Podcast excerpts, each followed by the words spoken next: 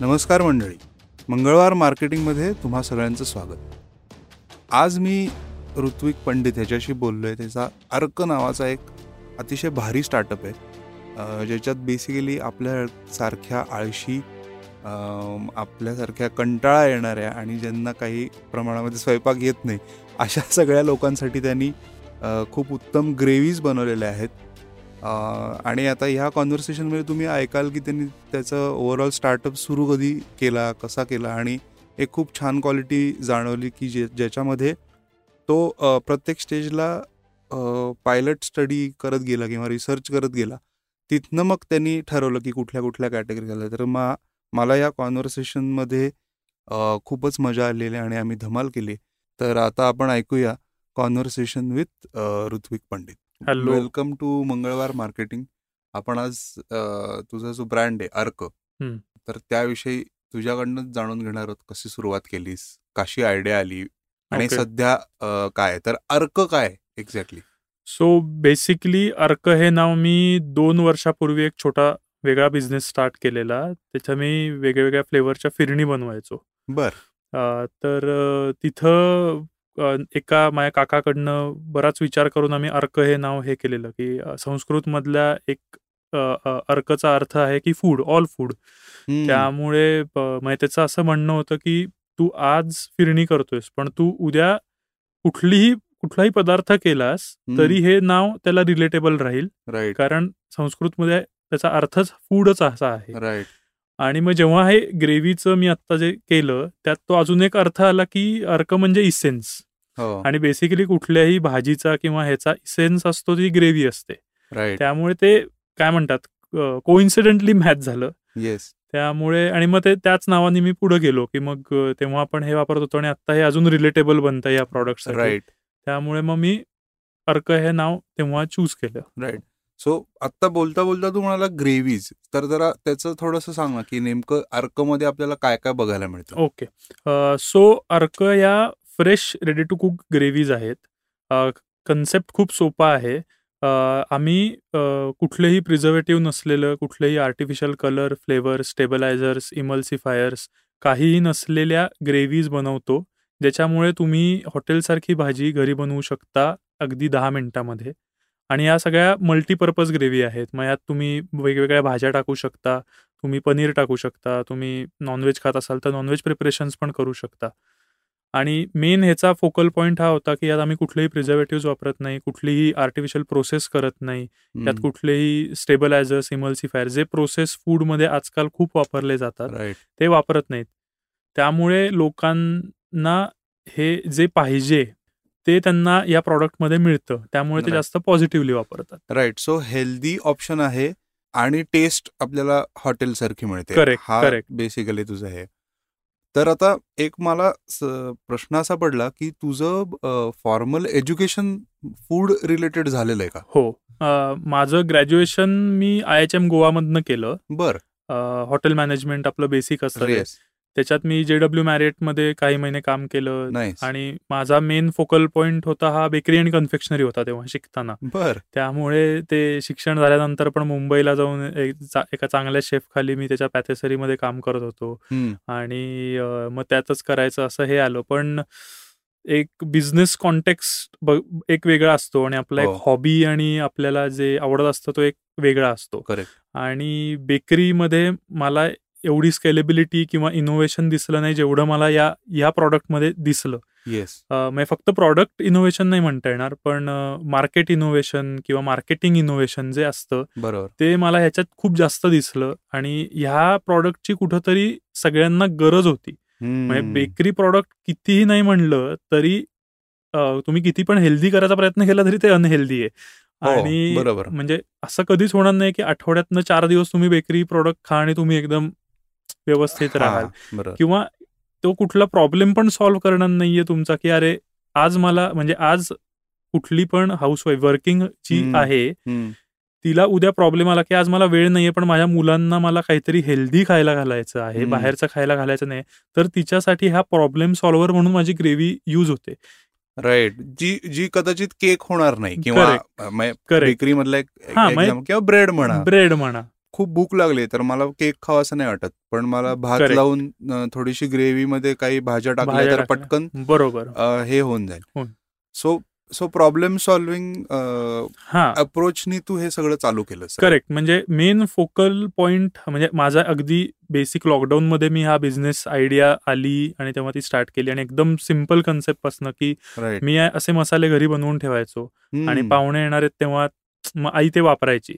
तर I just म्हणली की तू आता लॉकडाऊन आहे सगळ्या, तेव्हा भीतीचं वातावरण होतं म्हणजे लोकांना बाहेरचं खायचं नव्हतं पण घरातलं खाऊन पण कंटाळलेले आणि मग काय करता येईल. तर आई म्हणली माझ्या काही मैत्रिणींना फक्त तू दे आत्ता बनवून आणि काही झालं तर मग बघू आपण. त्यामुळे मी असे छोटी एक बॅच बनवली, घरच्या किचन मध्ये बनवली आणि ती साध्या प्लास्टिकच्या डब्यामध्ये पॅक करून ती दिली.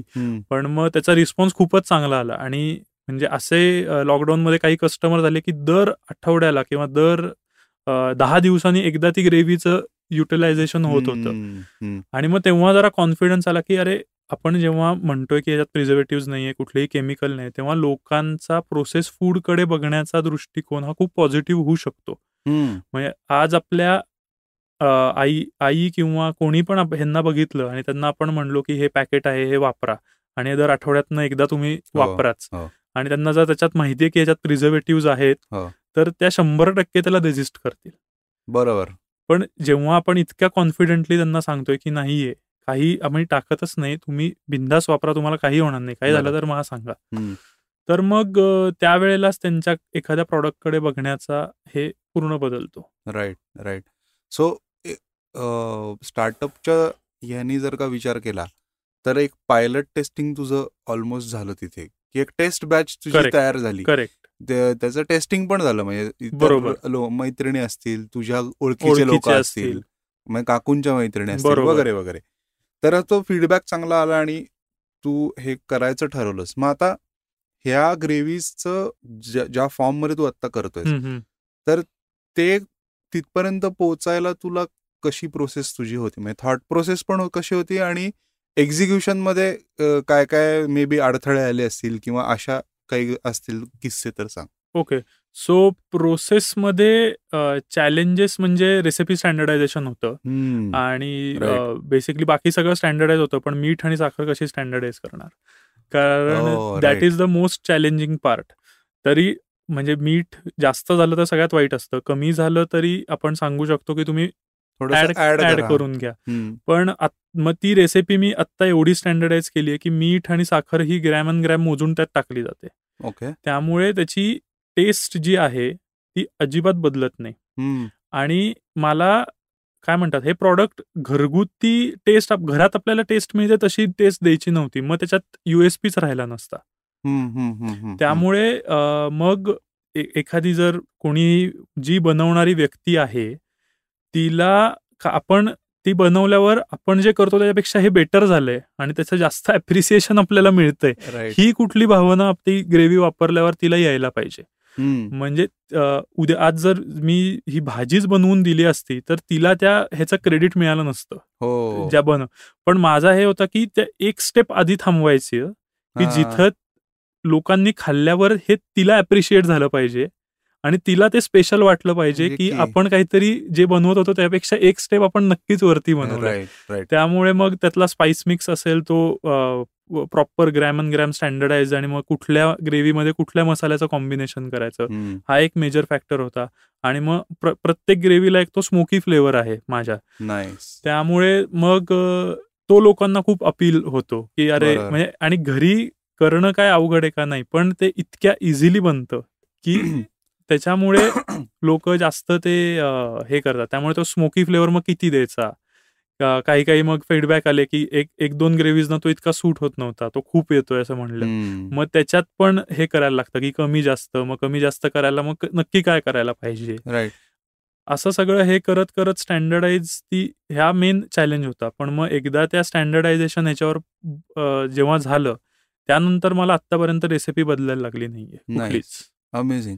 सो आता तू एवढं आम्हाला सांगतोयस तोंडाला पाणी सुटतंय ऍक्च्युली तर किती ग्रेव्हीज आपल्याकडे आहेत आता? ओके. सो 4 प्रकारच्या ग्रेव्हीज आहेत. ओके. आणि ह्या तीन फॉर्मॅट्समध्ये वेगवेगळे आहेत. म्हणजे एक आहे ते फ्रेश ग्रेव्ही आहे जी मी स्टार्टिंगला केलेलं आहे.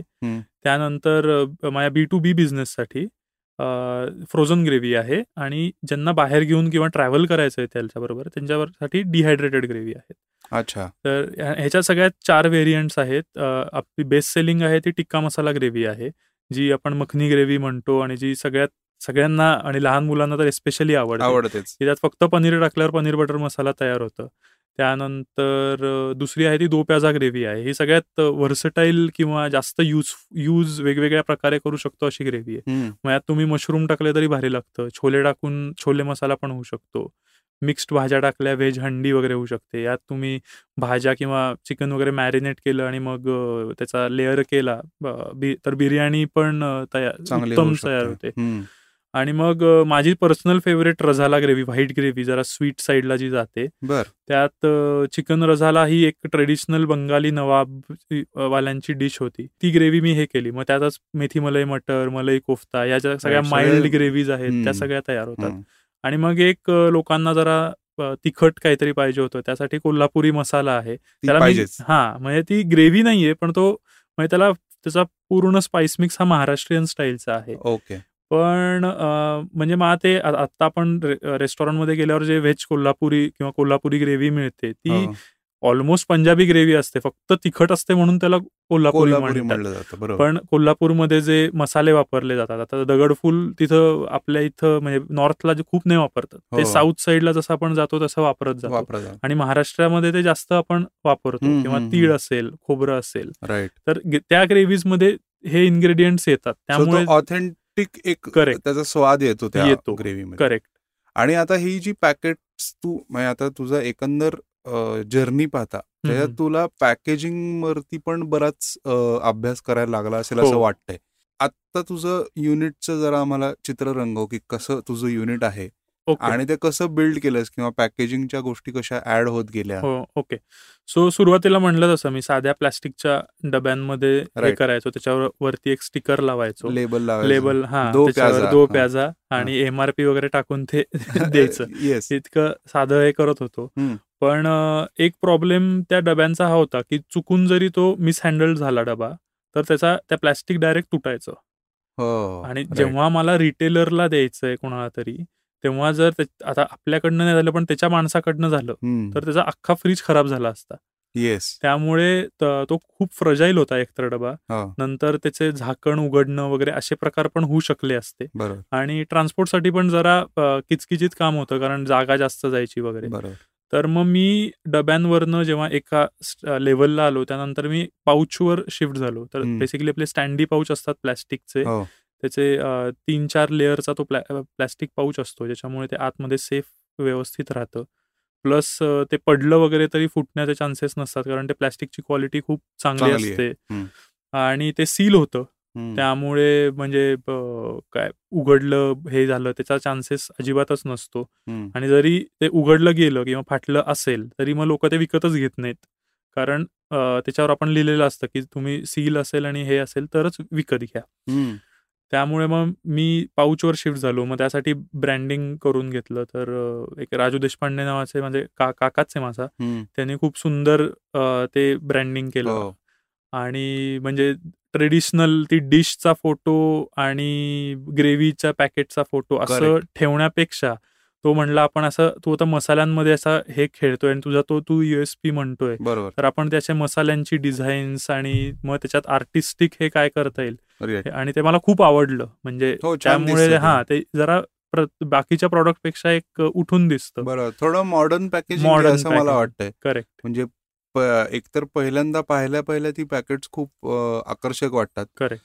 आणि तू जी हळूच चव देतोस त्यांनी तर म्हणजे मला तर असं वाटतं की जे कोणी तुझ्याकडे टेस्ट घेतात ते 100% 1 किंवा 2 किंवा 4 पॅकेट्स उचलतात. आणि हे मी स्वतः एक्झिबिशन्स मध्ये पाहिलेलं आहे की रोटी आणि नान देण्यापेक्षा तू नाचोस ठेवतोस. आता त्या ग्रेव्ही बरोबर ते फार छान कॉम्बिनेशन लागतं. करेक्ट.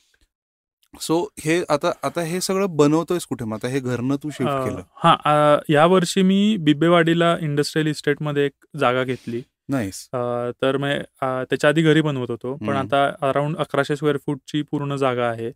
तिथं आता ऑलमोस्ट सगळ्या प्रोसेसला मशीन आहे. म्हणजे आता व्हेजिटेबल कटिंग मशीन आहे, ज्याच्यावर कांदा एका ठराविक जाडीचाच कापला जातो, की ते पण एक स्टँडर्डायझेशन असतं. किंवा ते ग्रेव्ही बनवण्याचं जे मशीन आहे ते पण पॉवरफुल असल्यामुळे ते हे चांगलं त्याच्यातनं कन्सिस्टन्सी मिळते मला. आणि मग पाऊच वर शिफ्ट झाल्यावर मी पॅकिंग मशीन्स पण हे केलेली, की ज्याच्यामध्ये जेवढं आपण वजन ठरवलेलं आहे तेवढं वजन त्या पाऊचमध्ये बसतं. आणि म्हणजे त्याच्यात ऍडजस्टमेंट काही करायला लागत नाही, म्हणजे तो पाऊच आतनं आणि बाहेरनं खराब होत नाही. ते एकदा 300 ग्रॅम आपला पोर्शन जो आहे तो 300 ग्रॅमचा 300 ग्रॅम एका वेळी पडतो आणि मग तो नंतर सील होऊन जातो. आणि मग स्टोरिंगसाठी ऑब्व्हियसली तुला हे कोल्ड स्टोरेज करायला लागतं आपल्याला. सो त्याचाही काही सेटअप आहे. त्याच्यासाठी फ्रीझर जे मोठे असतात ते त्या फ्रीझर मध्ये आपण ते स्टोअर करतो. राईट. ग्रेव्हीज. आणि किती लोक आहेत आपल्याकडे युनिटला? साधारण युनिटला आता 2 म्हणजे किचन मध्ये काम करण्यासाठी लोक आहेत, आणि एक सगळं बाहेरचं जे असतं, मग डिलिव्हरी असतील, सामानचं, ते डिस्ट्रीब्युशनचं सगळं, दुकानांमध्ये जाऊन त्यांचं उरलेला माल परत आणणं, नवीन ठेवणं, हे सगळं करायला मग एक आहे. असे 3ची टीम आहे. नाईस. म्हणजे तू धरून 4, मी धरून 4. कसं वाटतं ऋत्विक जेव्हा आपण कोणाला तरी एम्प्लॉयमेंट देतोय? हो ना, वेगळंच हे असतं, यात फिलिंगच वेगळं असतं. म्हणजे काय म्हणतात, सगळ्यात अवघड गोष्ट ही आहे की दुसऱ्यांकडनं काम करून घेणं. म्हणजे आपण जोपर्यंत सगळं करत असतो तोपर्यंत आपल्याला म्हणजे सगळं सोपंच असतं वाटतं, पण त्यांना पण जेव्हा काम मिळतं, त्या शिकतात, त्यांना पण त्यात इंटरेस्ट तयार व्हायला लागतो. आणि मग ते खूपच वेगळ्या पद्धतीने बिझनेसकडे आपण बघायला लागतो. की मग कसं, म्हणजे आता अशा ज्या 2 जणी काम करतात माझ्याकडे, त्या कम्प्लिटली त्यांचा आता एकदा मी मसाला बनवून दिला माझा, की बाकीची सगळी प्रोसेस ते आता करू शकतात. सो इंडिपेंडेंटली काम करू लागले. करेक्ट. आणि तीच टेस्ट पण येते, तीच सगळं हे येतं. जो म्हणजे मेन मसाला जो आहे तो मी बनवतो, बरोबर, पण बाकीचं सगळं त्या करू शकतात. आणि त्याच्यातनं त्यांची पण एक ग्रोथ होत असते, ते आपण दिसतो. आता म्हणजे ते आला तेव्हा त्या मशीन्स चालवणं त्यांना खूप अवघड जात होतं, पण आता काही झालं तरी फटाफट त्या सगळं करून टाकतात. Nice nice nice. So training period पण महत्वाचा होता तुझ्यासाठी. हो हो. एक 3-4 महिन्यात किंवा रादर 6 महिने आपण पकडू.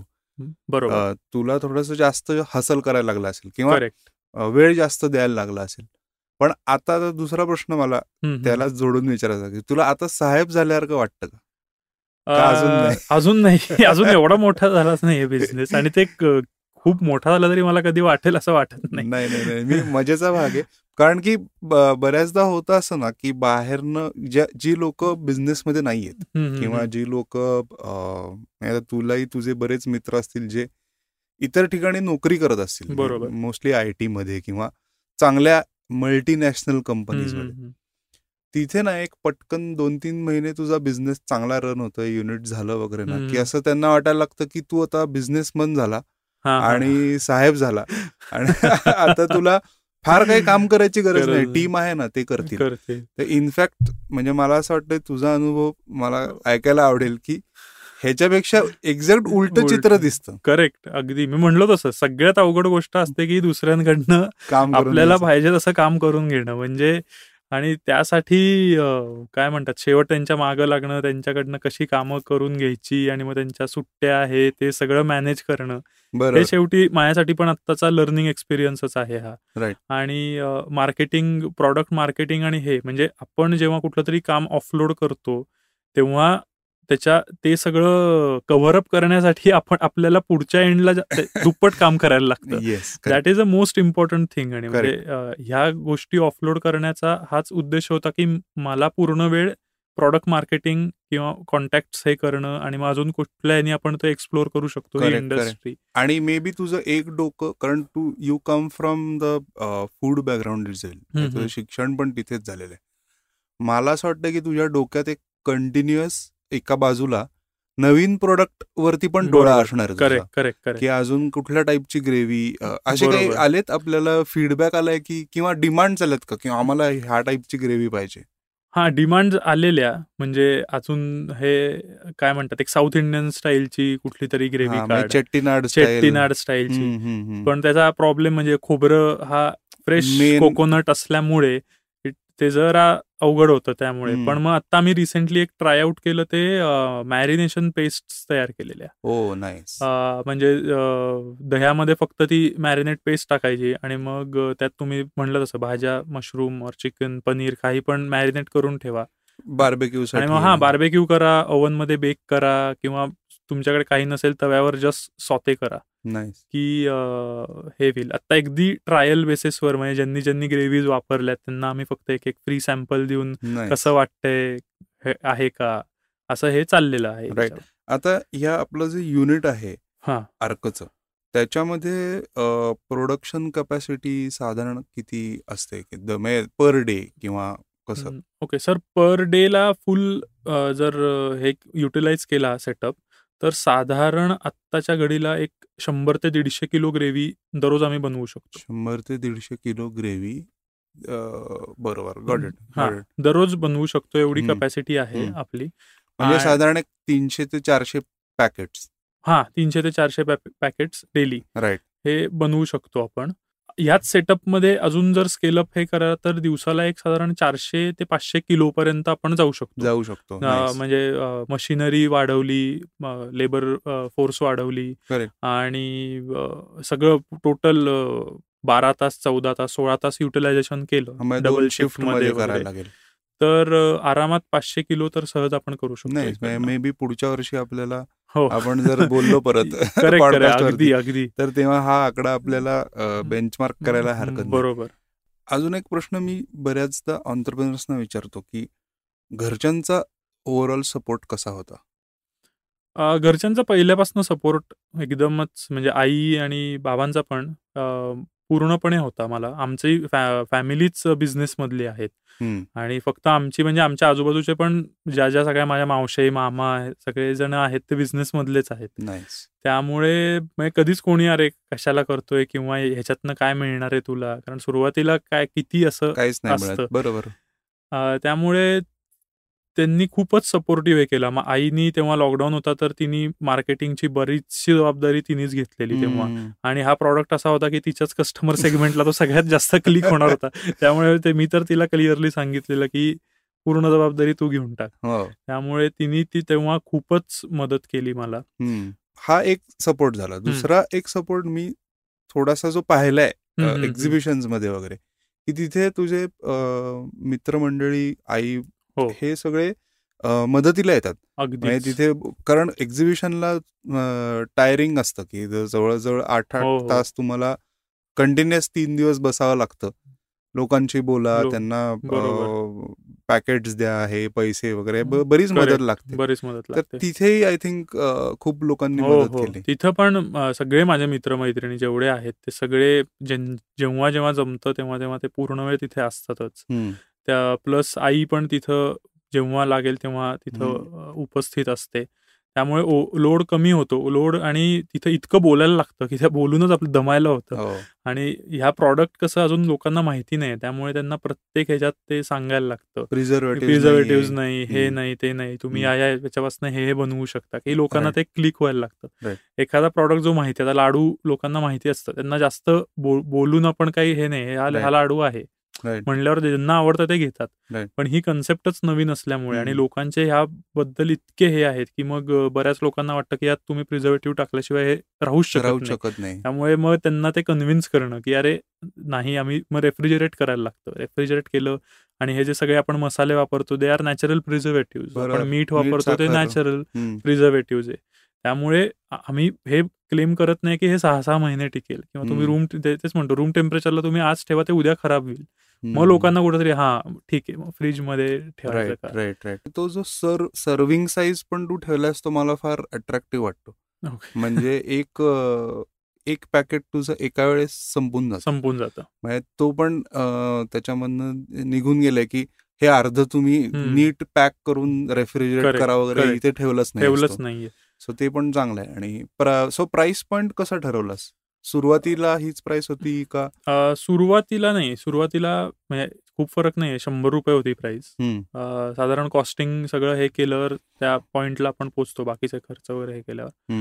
आणि आफ्टर लॉकडाऊन आत्ताचं जे इन्फ्लेशन, त्यामुळे इतके इन्ग्रेडियंटचे रेट्स वाढले, म्हणजे तेल असू दे, काजू असू दे किंवा मग गजबी असू दे, हे सगळे जे एक्सपेन्सिव्ह इन्ग्रेडियंट्स ऑलरेडी जे होते ते अजून एक्सपेन्सिव्ह झाले. त्यामुळे मग कुठंतरी, आणि पॅकेजिंगची सुधारणा केल्यावर पॅकेजिंगची कॉस्ट पण खूप वाढली. मग आता 120 रुपये हे आहे. 120 रुपये 300 ग्रॅम एका पॅकेटमध्ये साधारण एक फॅमिली ऑफ 4 व्यवस्थित भाजी खाऊ शकतात, व्यवस्थित भाजी. त्यामुळे असं हे डोक्यात होतं की बाहेरनं आपण भाजी आता कुठनंही मागवली साधारण 250 रुपयाला ते 300 रुपये हे जाते, चांगल्या इकडनं मागवले की 400 रुपये. तर 120 रुपयाची ग्रेव्ही आणि त्यात तुम्ही जे काय टाकाल ते एक 50 रुपयाचं, असं करून तुमचे 170. मेन म्हणजे ती हॉटेलची चव, हेल्दी आणि घरी परत बनते. तू फूडचं सगळं शिकलेलं आहेस, तुला सगळ्या रेसिपीज येतात बरोबर, पण आमच्यासारख्यांना जरा भाव खायला ती ग्रेव्ही भारी. म्हणजे प्रॉडक्ट चालू करण्याच्या मागे एक सायकोलॉजिकल ही फॅक्टर पकडलेलाच, की आपल्याला आपण केलं हे लोकांनी म्हणायला नाही पाहिजे, म्हणजे आम्ही अर्कनी केलं हे नाही म्हणलं पाहिजे, हे मी केलंय.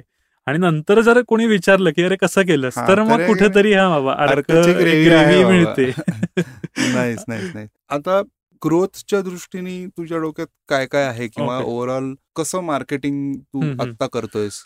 तर बेसिकली ग्रेव्हीमध्ये मी आता 3 सेक्टर्स केलेले आहेत. एक रिटेल सेक्टर म्हणलं जसं आता जिथं मी 300 ग्रॅमचं पॅकेट सेल करतो, त्यासाठी पुण्यातली दुकानं जे कुठले ऑनलाईन प्लॅटफॉर्म्स आहेत, बिग बास्केट झालं किंवा ह्यांना टार्गेट करणं झालं, हा एक सेगमेंट आहे आणि जो मी आत्ता फोकसवर ठेवलेला आहे. दुसरा सेगमेंट आत्ता मी जो स्टार्ट केला एक 4 महिन्याआधी आणि ज्याला आता हळूहळू रिस्पॉन्स होतोय, म्हणजे B2B रिसॉर्ट्स ओनर जे आहेत, म्हणलं तसं प्रॉब्लेम सॉल्व्हिंग जिथं जिथं अपॉर्च्युनिटी दिसते तिथं मी जातोय. मग आता रिसॉर्टवाल्यांना मेन प्रॉब्लेम काय तर स्किल्ड लेबर. बरोबर, आज शेफ आहे उद्या नाहीये, उद्या पळून गेला, मग त्यांचं भरोसाच हे नाही. तर त्यांना जर कम्प्लिटली त्यांची डिपेंडन्सी ऑफलोड करायची असेल तर या ग्रेव्ही उपयोगाला येऊ शकतात, की त्यांनी कोणालाही, म्हणजे आता मेन रिसॉर्टवाले जेवढा मी म्हणजे पुण्याच्या आजूबाजूच्यांना विचारलं, त्यांचा एक कन्सर्न होता की महाराष्ट्रीयन फूड आम्हाला आमच्या इथं बनवणारी लोक आहेत, म्हणजे ज्या आमच्याकडे काकू येतात किंवा मावशी येतात त्या भाकऱ्या, पोळ्या, पिठलं, वांग्याची भाजी हे उत्तम बनवतात, पण त्यांना पंजाबी भाज्या बनवता येत नाही. आणि कुठंतरी कस्टमर जर 4-5 दिवस राहायला आलाय तर तो 2 दिवसांनी ते गावातल्या मेनूला कंटाळतो आणि त्याला काहीतरी चमचमीत पाहिजे असतं. मग त्यांना म्हणलो की ही ग्रेव्ही वापरून बघा आणि ते खूपच त्यांना आवडलं, की त्या काकूंनाच म्हणले भाज्या कापा आणि टाका की भाजी तयार होते. आणि टेस्ट कन्सिस्टन्सी तशीच राहणार, शेफ बदलला म्हणजे टेस्ट बदलणार का? नाही, तेच राहणार. त्यामुळे आता मी त्या सेक्टरमध्ये जास्त अग्रेसिव्हली आता हे करायचा प्रयत्न करतो. आणि म्हणलं तसं आता मग जे कस्टमरांनी फ्रेश ग्रेव्ही वापरलेली ते माझ्याकडनं ग्रेव्ही घ्यायचे आणि डिहायड्रेट करायचे आणि त्यांच्या मुलांना वगैरे पाठवायचे. अच्छा. आणि त्यांना ते खूप कॉस्टली पडत होतं, म्हणजे आता डिहायड्रेशन काहीतरी करायला गेलं तर 400-450 रुपये किलो मागे वगैरे घेतात ते. तर मग त्यांच्याकडनं आलं की तुम्हीच आम्हाला हे करून द्या, डिहायड्रेट करून द्या. तर मग मी आता बल्कमध्ये ते डिहायड्रेशन करतो आणि मग हे 120ला आपलं फ्रेश पॅक आहे आणि फक्त 145ला डिहायड्रेटेड पॅक अवेलेबल. हा, 4 लोकांना होईल एवढी ग्रेव्ही फक्त 25 रुपये पाकिटामागं वाढतात. आणि आत्ताचे जेवढे फीडबॅक्स आहेत त्याच्यात असे फीडबॅक्स आहेत की आम्ही इकडच्या हॉटेलमधली पण भाजी खातो, पण त्यापेक्षा पण या ग्रेव्हीनी झालेली भाजी चांगली आहे. त्यामुळे मग ते पण सेक्टर खूप आता वाढतोय. सो डिहायड्रेटेड ग्रेव्हीचं जे पॅकेट आहे त्याच्यातनी तुझं म्हणजे मल्टिपल यूज तू करू शकतोस थोडक्यात. हो, की एक अर्ध समजा मी पाकिट वापरलं तर ते मी फ्रीज मध्ये ठेवून ते काय खराब व्हायचं, रूम टेम्परेचरलाच ठेवू शकतो डिहायड्रेटेड, ते खराब होणार नाही. सो तो पण एक चांगला ऍडव्हान्टेज आहे, एस्पेशली बाहेर राहणारे लोक असतील किंवा इथे काही म्हणजे ट्रॅव्हल करणारी लोक आहेत ज्यांना मे बी किचनचा ऍक्सेस आहे, किंवा काही असे लोक आहेत की ज्यांना एक एक एक दोघच जण राहतात बरोबर, तर त्यांच्यासाठी पण एक मस्त ऑप्शन हा तयार होतो. आणि मे बी आता डिहायड्रेशन मध्ये तुला जास्त प्रोडक्ट एक्सप्लोर करता येतील. आणि त्याची डिमांड पण आता वाढत चालली आहे, त्यामुळे आता त्याच्यामध्ये पण मी पूर्ण फोकस करतोय. आणि मग ते डायरेक्टली आपणच बाहेरच्या देशात एक्सपोर्ट करू शकलो तर असा आता प्रयत्न असणार आहे पुढच्या काही महिन्यामध्ये. मी बोलण्यापेक्षा तू ह्याच्यावरती बोलावंस, पण तुला मध्ये एक यंग ऑन्टरप्रेनर अवॉर्ड असं मिळालं, तर ते अवॉर्ड काय होतं आणि ओव्हरऑल तुझा एक्सपिरियन्स त्याच्याविषयी तूच सांग. तर एक म्हणजे आसरा फाउंडेशन जे आहे पर्सिस्टंटचं, तर त्यांनी लॉकडाऊनमध्ये ज्या स्टार्टअप्सनी स्टार्ट केलंय और ग्रोथ केली आहे अशा स्टार्टअप्सना त्यांनी रेकग्नेशन दिलेलं.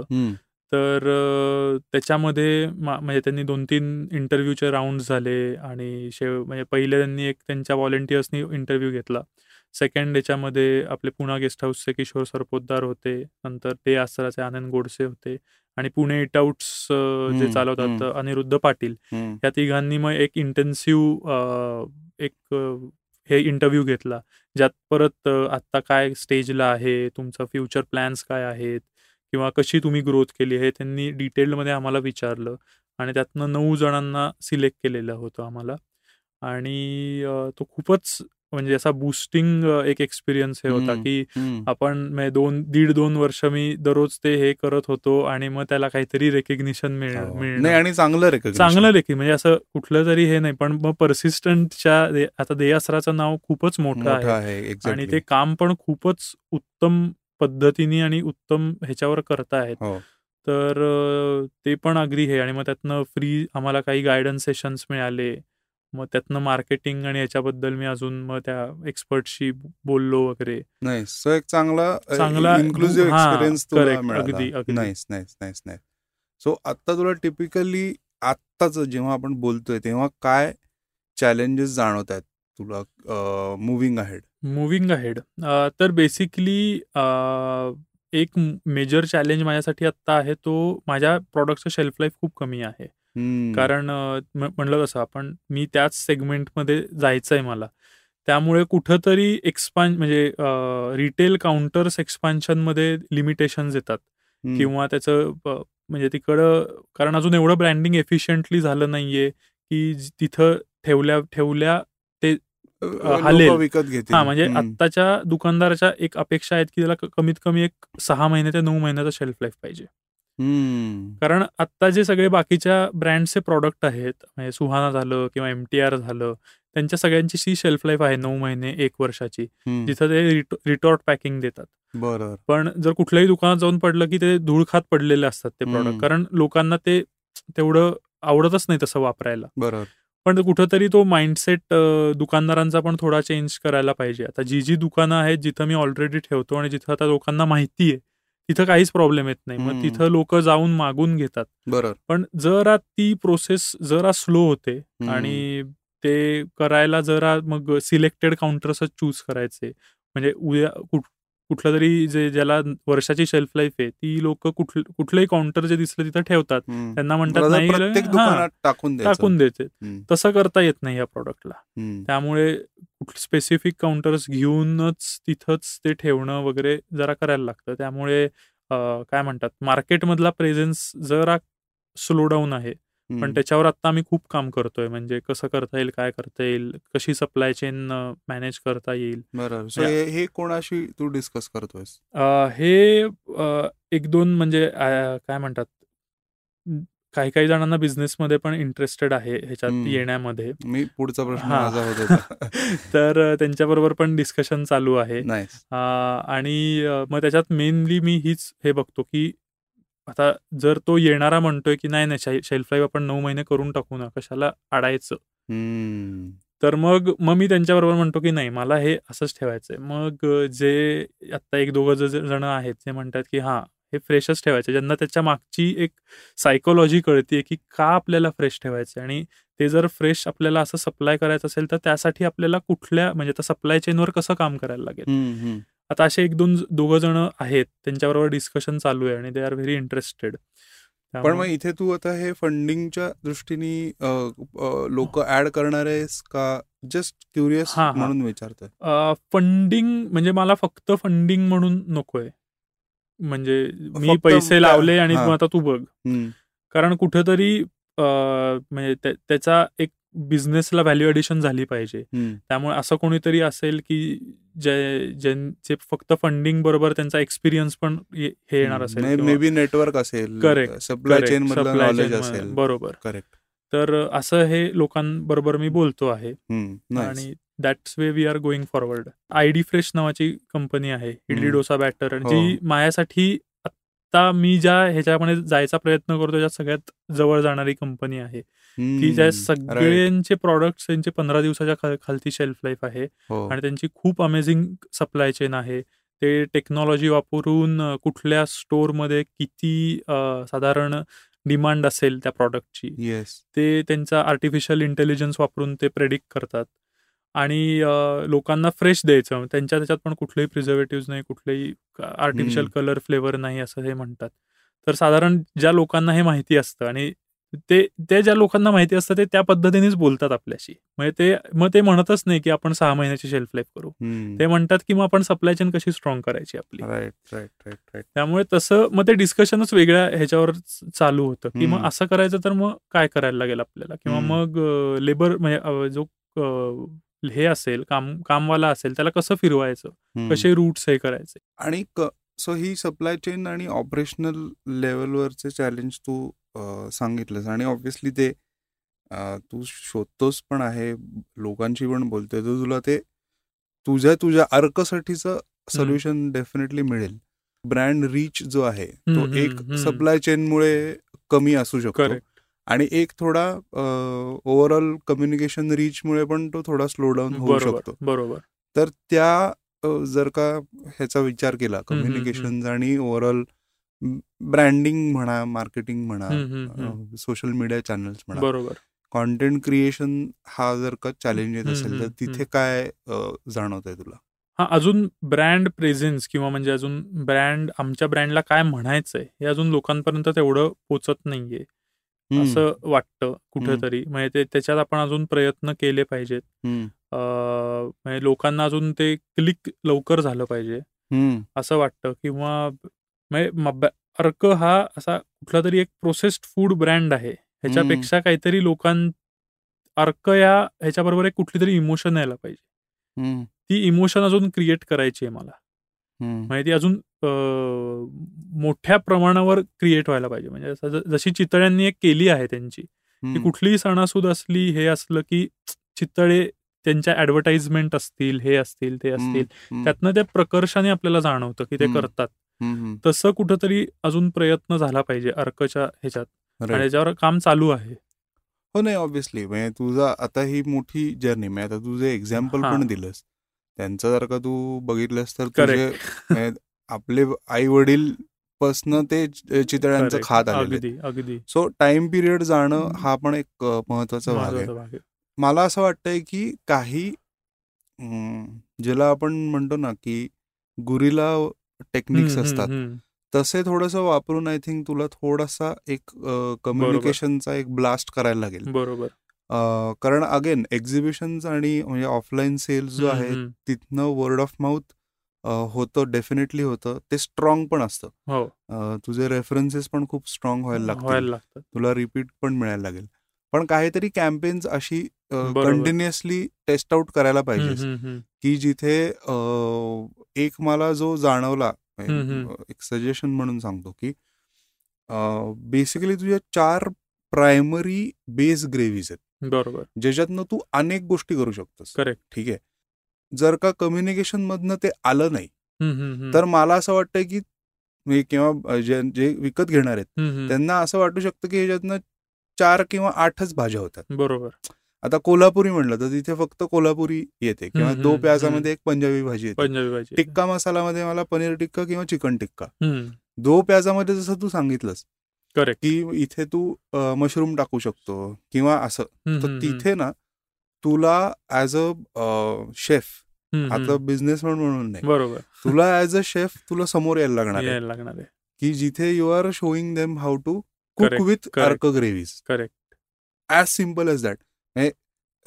इझिएस्ट तुला हे सांगतो method, start creating 2 or 3 videos per week and just put them on social.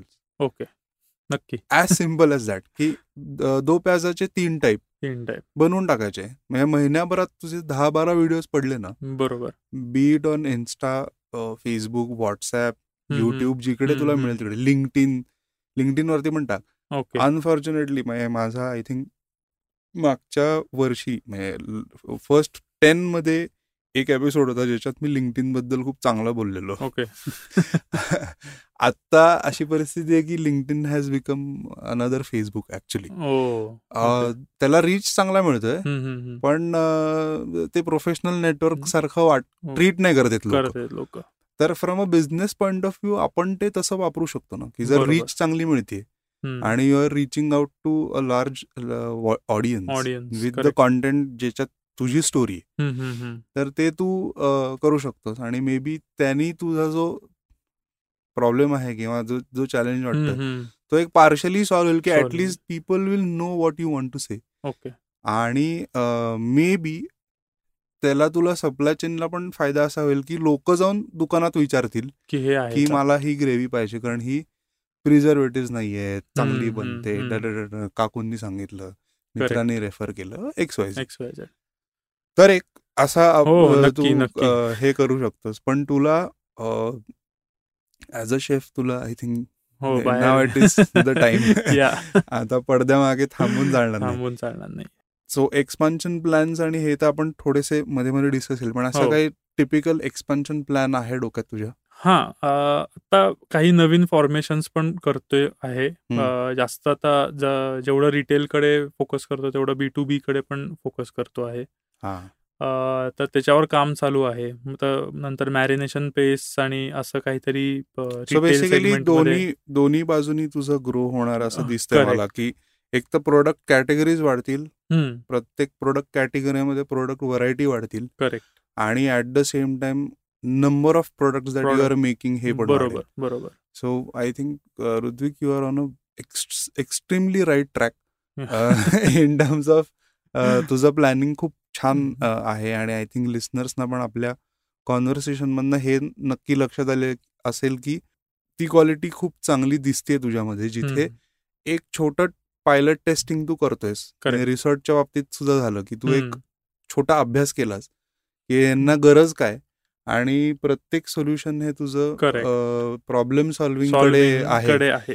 आणि तिथनं आय थिंक जेव्हा हा बेस असतो त्यावेळेस चुकायची काही हे नसते. म्हणजे जशी ग्रेव्ही तुझी बेसला आहे त्यामुळे भाजी चुकणार नाही. आय थिंक तुझा स्टार्टअप सुद्धा इट विल फ्लरिश. आणि आमच्याकडनं म्हणजे ऑडियन्स अधिक माझ्याकडनं जी काही मदत लागेल बिंदास माग. मे बी नेक्स्ट इयर परत जेव्हा अर्क जेव्हा मोठं झालं असेल ह्याच्याही पेक्षा मोठं, तेव्हा आपण परत भेटू, तेव्हा काही चॅलेंजेस असतील तर आपण शोधू. आणि नक्की नक्की 100%. So all the best. अरे थँक्यू सो मच मला बोलवल्याबद्दल, आणि खूप मजा आली गप्पा मारायला. Yes, absolutely. चलो, बाय बाय.